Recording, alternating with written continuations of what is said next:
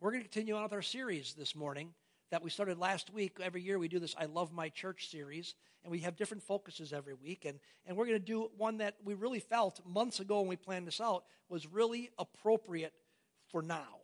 But I think, especially in light of literally the last couple hours um, of saying that, you know, people, you know, some jobs are going to be shut down and people are supposed to stay in their homes, um, this is really important and it's, it's really kind of interesting because I want to just read you the first sentence that I wrote weeks ago in preparation for this sermon. And it says this um, We live in a unique cultural moment. Now, when I wrote that, I was referring to what I'm going to talk to in a minute about what sociologists say about our, our, our culture at this time. But man, I can't think of a better statement to say right now that we live in a unique cultural moment. Um, never before in America have we been told, you know, stay home, don't go to work, keep your kids out of school because we don't want a virus to spread. But even beyond that, we live, as I wrote a couple weeks ago in preparing for this, we live in a unique cultural moment um, that's never before happened in our society, where we are in a progression of our society as America, that we've never been here before, nobody's been here before, and will never be here again, and it's constantly in flux, that our culture is constantly changing. And if we were to get a group of sociologists together and we would say, define for us the culture we're living in today in America, 2020, what's the culture like? They may see a number of different things, but two things I believe they would say um, that they would all say, they would agree on, would be these two things. That in the culture today, our culture is defined as postmodern and post Christian. I want to think about that. I want to talk about that today. What's that mean? We throw those terms around. You've probably heard people say, oh, we're a postmodern culture. Well, what's that mean? Well, to be postmodern found to be false means that the ideas of modernity um, have been found to be false. You say, well, what's that mean? Well, like 400 years ago, there was a period, we went entered a period of time culturally in the West, meaning Europe, that then, trans, that then transferred into America and North America, Canada, um, the western part of the world that we um, entered a season of time uh, called the Enlightenment. And the Enlightenment had this idea that as man was progressing, we were becoming modern, that through the, the inventions of man, the, the ingenuity of mankind through science, the world would get better and better and better and better. Things like the discovering, being able to see the stars and understand and, and actually see atoms in time, look, you know, looking through the microscope. And all they believed is that through the you know uh, idea or the discovery of electricity, that all this stuff would make our lives better and better and better and better. And matter of fact, there were futurists only only hundred years ago who said that by this time we'd work like twenty hour weeks and we you know we would have flying cars and and all these different things they envisioned for the future. That all that this life would just be ease and we'd have nothing to do because of all the inventions and the development of modernity. But if you look around and you think of it in light of the fact that this 400 years, we've gone through multiple world wars, we've gone through multiple other wars, we've seen that technology isn't always so great. And sociologists would tell us today that we're postmodern, meaning this we concluded that modernity didn't work out so great. That really our world isn't, hasn't got better and better and better. In fact, really our world has got worse and worse and worse and worse in many ways. So we're, we're postmodern, but we're also in the West post Christian. And what we mean by that is that it doesn't mean there's no Christian influence in the, in the West, but the West, um, for a, a, long period of time, was the main place, Europe and America, the main stronghold and sending agent of Christianity. But that as the West um, has aged, the West has been drifting from um, a lot of our Christian beliefs and values and, and it's drifted from Jesus and the church being the center of our society to being a peripheral thing. And actually, now, as post Christian, for much of our society, our society actually resists Christianity and actually attacks Christianity and is trying to deconstruct Christianity. And a few weeks ago, we used a term like we used a little phrase like this that much of the West today um, wants the kingdom without the king. They want the benefits of Christianity. They want, you know, grace and forgiveness and kindness, but they don't want to come under the lordship of King Jesus. And so our world today, our culture, not our world, because much of the world is, is emerging as Christian, but the West today is very much postmodern and post Christian. Now, with that being said, as postmodern and post Christian, there is an overwhelming sense in especially the youngest people in our country of in our culture of despondency and hopelessness that for a lot of not everybody but for a lot of people it's a very uh, it's a time of great hopelessness matter of fact i asked a couple millennials and i'm never anti-millennial i love millennials and um, and um, i asked them would you say that your people your age your your group um, are hopeful or hopeless? And he said, without a doubt, hopeless. Said we look at the world and we think, you know, it's gonna, it's gonna, you know, it's gonna get hotter and hotter, and the ice caps are gonna melt, and you know, all the animals are gonna die, and the forest is gonna be cut down, and everything's gonna happen, and we're not gonna be, we're not gonna do well. And that's kind of a sense that is in, in, endemic in the Western culture today. Matter of fact, millennials are the first generation in the development of America that believe that their life will not be better than their parents. Up until that generation, um, every culture before, every generation before has always believed that their lives would be better through hard work, be better than their parents' generation. But for millennials, and it's not for all millennials, but for millennials as a whole, when they're, when they're surveyed, they are the first generation to say they did not and do not believe that their lives will be better than their parents' lives were. And so there's a sense of hopelessness in the West that's developing and growing, especially through the younger, younger generations. And there's no thought that it's going to get better with the next generation or the generation after that. It's going to become more and more hopeless in their view of, of their life. And you say, wow, Pastor Mark, you're a bummer. Why would you want to talk about this today? And there's a reason why I want to talk about this. What's the answer? Is because we have to ask ourselves a question what is the answer? What's the answer for a culture that feels hopeless? What's one word, and it's a very biblical word hope. The answer to hopelessness is hope. Hope filled, loving, generous, Christian kingdom living. That is the answer for the hopelessness that is growing and developing in our country. You see, as Christians, I want you to understand something. You know what the answer is not? our theology. Now, our theology is good and it's important, and we need to know our theology, and we need to, to be people who understand God's Word and understand what His Word teaches. That's what theology is. That's important. But theology isn't the answer to hopelessness. The answer for hopeless people is for hopeless people to encounter people of hope. The answer for people who are hopeless is that they will rub shoulders with and engage with people who have hope, people who are vibrant and happy and loving and hopeful and followers of Jesus. So, you know what the answer to the hopelessness of the post Christian, post modern culture is in America today? It's us. We are the answer. We are the answer. The key to hopelessness is being for, is, is us, and the key is being for that for people to see and experience it the hope that there is available is for the people of this world to engage with healthy christian community. It's people seeing us as we love and serve and help and support and encourage one another. The answer to the unique problems of today is the church really returning to what god always planned for it to be that the church would not be primarily a place that you just go and leave, a place you go and you maybe get entertained. Hey, man, that was a great message. Or, man, I really love that, that third song the worship team sang. Not, not there's anything wrong with the third song the worship team sang. Those things are okay. But those things do not change a hopeless person into a hopeless, a hopeful person. But rather, the answer is a church would be a place where ordinary, broken people come together in the love of Jesus. And what we do, because we have hope in Christ, is that we love one another and that we help one another and we bless one another as we look forward to, to, to, life today in Christ and life eternally with Christ, that we really become the church of Jesus Christ, the church that we celebrate at communion.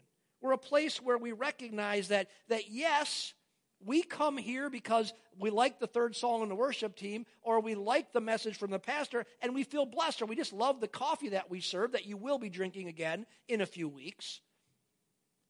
And you love that, and you love that, that fellowship. You love it, but it's not just about that. It's a place where we also recognize that the reason we come together is to be a blessing to someone else that is maybe hurting or lonely or hopeless. That's why we exist. And I believe that, that if the Church of America will do this, will become the church, will maybe even kind of return to what our roots are of being just this loving Christian community of broken people, we will be the answer. And we'll see hopelessness turn into hopefulness. But I also believe that if the church of the West, the church of America, does not return to valuing Christian community above all of the other distractions of our day and age. And think of it. Think how Christian community, honestly, if we're honest with our children friends, Christian community has been greatly devalued. And we see it by people's participation with each other in the local church. And I think if we keep on a trend that says all the other things of the world, whether it be sports or entertainment or whatever else, um, all if all those things continue to distract us and we keeps us from valuing Christian community the way I think God values community, and He wants us to, then I really believe that in, in some time, in 25 years or 50 years, the church will be greatly diminished and a waifed modern post Christian culture will, will even move us further away from what God intends. That the church will not be this healthy, vibrant thing that God intends for it to be and that it can be, and it is in, in many places today. And I think this, and this is maybe because I'm getting old, when I think of it, I think about not only me, but I think about the fact that I have grandkids. And I think if we don't deal with this issue, if we don't honestly deal with ourselves and say, how do I value Christian community? That I think that my grandkids would possibly not have a healthy church to attend. But I believe this if we prioritize Christian community, then we will be the answer to the hopelessness of a post Christian and a postmodern society.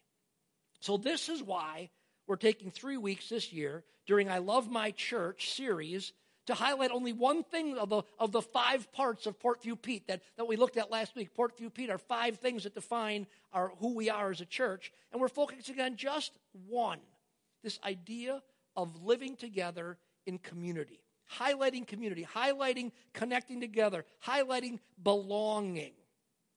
Um, and I honestly believe that if, if we don't address this in our lives, that the future of the church will be challenged. But I believe if we do, the future of the church is going to be bright.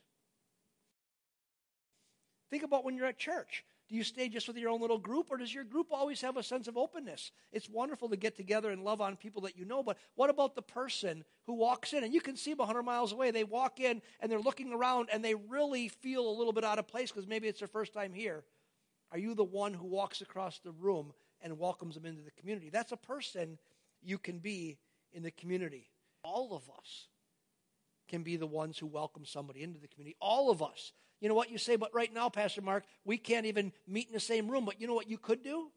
You could pick up your phone and you can call someone today. You can pick up somebody. I know this the Holy Spirit's going to bring to your mind people today that are in the church family or outside the church family. And he's going to put them on your mind today so you can call them or you can FaceTime them. You can, you can send them a text or an email and say, How are you doing during this time? You can be part of the community to, to help people feel loved and included and welcome. And especially this think of someone that maybe you would think of that maybe nobody else is calling. We can be inclusive and welcoming and loving and make somebody begin to blossom because they know they're loved. And we're going to express it, experience it even a whole lot more once we gather together in a few weeks and we're all together again. And that first time we're back together, uh, friends, I'm hoping we have a big party, a big celebration of just being together. And we are the loving, wonderful, um, expression of the kingdom of God here in this place. You see, God has changed the world through loving community. Um, and I believe God is still changing and can still change the world through loving community, that He can change our world through us, through the people of Portview Church. It all starts with us. It's all about if we are going to be people that God, the people that God intends for us to be. If we'll be people who, who have high value on becoming part of loving community. Now, each Sunday in Lent, we said we are going to be taking communion together, and it's so appropriate today because it ties exactly in what we're talking about. That we're going to do that in just a few minutes. But I want to ask you something that maybe you didn't realize. Do you know that the context of the section of Scripture that we read very often, we don't always read the same section of Scripture for communion, but we very often read from 1 Corinthians chapter 11 when we take communion together. Do you know what the context is about? You know the, the story, what Paul is right talked about in that section of Scripture? He's writing about something very specific, and I'm sure we've talked about it a, a few times, but sometimes I maybe think we forget that the context was this that the Corinthian church was doing a bad job at community. They were doing a bad job at community. The rich, it says, were indulging while the poor were going hungry. And, poor, and Paul was, was correcting them. He was disciplining them for it. Listen to what it says. I mean, 1 Corinthians chapter 11, but instead of starting where we normally do in verse 23, I'm going to start in verse 17 and listen to the context. It says, But in giving the, this instruction about communion in the body of Christ, I do not praise you because you come together not for the better, but for the worse. For in the first place, when you come together as a church, I hear that divisions exist among you, among you, and in part I believe it. For there must also be fractions among you, so that those who are approved may become evident among you. Therefore, when you meet together, it is not to eat the Lord's Supper. For in your eating, each one takes his own supper first, and one is hungry and another is drunk. What? And his exclamation, What? Do you not have houses in which to eat and drink? Or you, do you despise the church of God and shame those who have nothing? What shall I say to you? Shall I praise you? In this I will not praise you. So when Paul says to examine yourselves, we'll read that in a minute, when he says to examine yourself before you eat of the bread and drink of the cup, he is telling us the context. He's telling us to examine ourselves as to whether or not we are honoring and loving the other members within the body of Christ that God has made us a part of. Are we honoring and blessing and caring for the other members in the local church family that God has said, this is where I have you to grow and to thrive and to become? And in just a moment, we're going to take communion together. And we're going to do the same thing that Paul says here. We are going to examine ourselves and see if we are really loving one another. And you say again, but we're not meeting together. But you can love one another. You can reach out today and you can pick up your phone and you can, or get on your computer and you can reach out to somebody that you, the Lord's laying on your heart and you just believe needs somebody. So examine yourselves. Do we really love and care for one another? Or do we just do what is becoming kind of the culture of post Christian, postmodern, that when we do go to church, it's just for me, because the post Christian, postmodern world's highly individualistic, it's just about me. And we say, well, I go to that church because what I get out of that church, or I watching church, it's nothing new, people have been doing that for a long time. I'm watching church just for what I get. Or are we committed to being the body, being the family of Christ, loving and accepting others into our circle. Well, church, I really believe this, and I don't think I'm exaggerating. I believe the future of the church depends on how we answer this question and how we respond to this question. Because loving community is the answer for the hopelessness of a post Christian, postmodern world. We are the answer. And we get to think about that today and offer ourselves to God to be His tools in being the answer for our society. So you should have there with you the elements for communion. We have the bread and the wine or the juice. Why don't you grab those and get those ready right now? Let me read from us the section of Scripture we most often read before we partake. It says, For I received from the Lord that which I also delivered to you, that the Lord Jesus, the night in which he was betrayed, took bread. And when he had given thanks, he broke it and said, This is my body, which is for you. Do this in remembrance of me. In the same way, he took the cup also after supper, saying, This cup is a new covenant in my blood. Do this as often as you drink it in remembrance of me. For as often as you eat this bread and drink the cup, you proclaim the Lord's death until he comes. Therefore, whoever eats the bread or drinks the cup in an unworthy manner shall be guilty of the body and the blood of the Lord. Examine himself, and in so doing, he is to eat of the bread and drink. What we saw from the context of, this, of the scriptures, yes, we know we always use this to examine ourselves, our own sinfulness, and whether we're, we're in the body of Christ. And, and here's the deal if you're watching this today and you don't have Christ in your life, you can right now. We're going to by taking communion, we're, we're going to hold these elements and we're going to we're going to take them in. We're going to invite them in.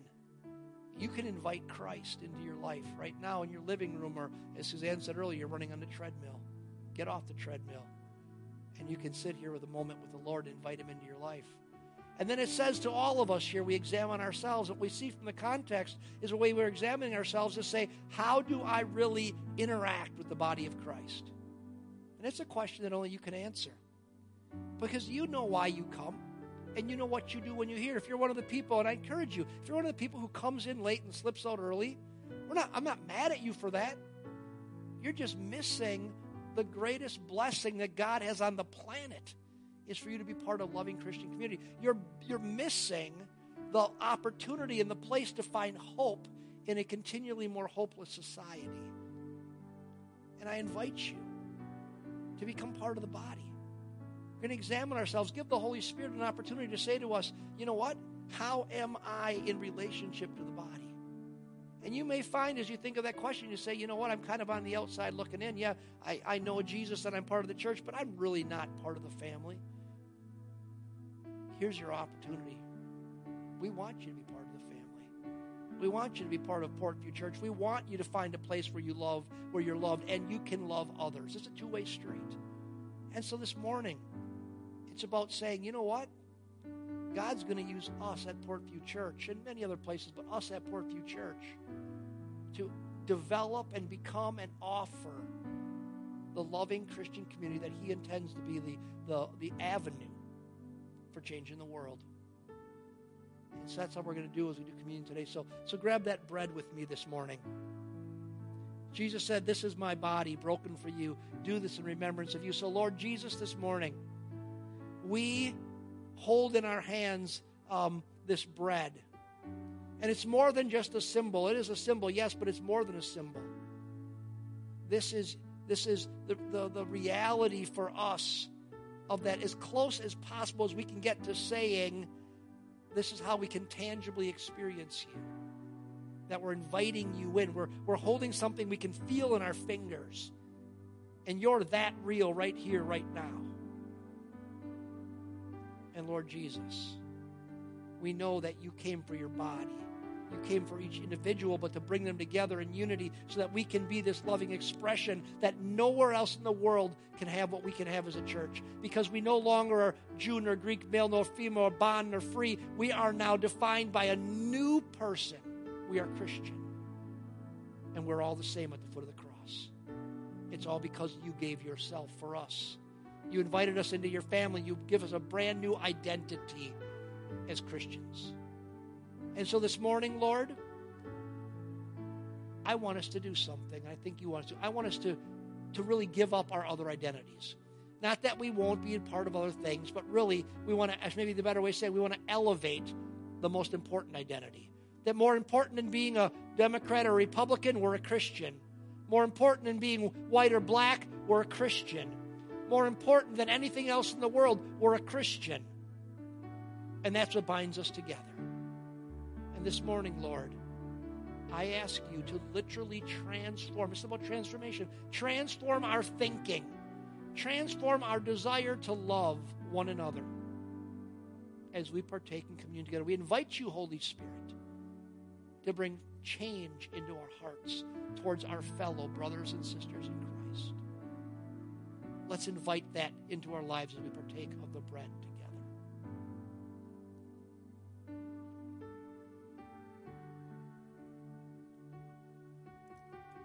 And then the, the representation of the blood of Christ. We know from Scripture it talks about there's power in the blood. The idea that forgiveness comes through the shedding of blood and that that Jesus shed it all. He gave it all for us. And he said, by his stripes we are healed. There's this idea of power in the recognition of the shed blood of Christ. Situation. And a lot of people right now in our society, because of the situation going on with the coronavirus, some are sick. There's people that I know personally that are on ventilators right now, and you know some people also because of coronavirus people in our state dying. There's people around our country and our world dying. We need the power of God, the power of Jesus to stop this epidemic. And if we bind together and we ask, we know He responds and He listens. Not only does our people need healing in their bodies for not only coronavirus, but for you know a myriad of other things.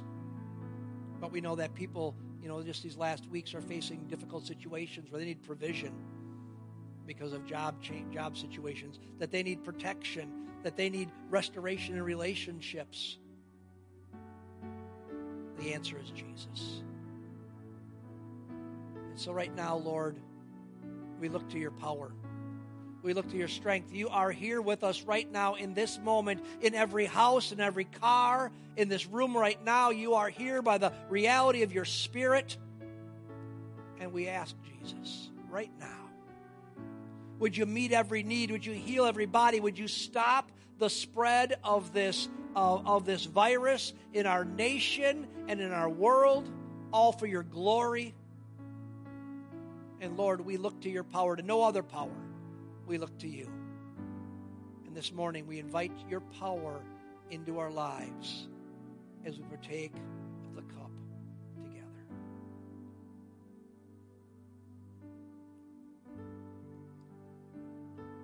Lord Jesus, thank you that we could gather together. Thank you for the gift of technology that we could gather together. And I pray now, Lord, your blessing on every single person watching this service.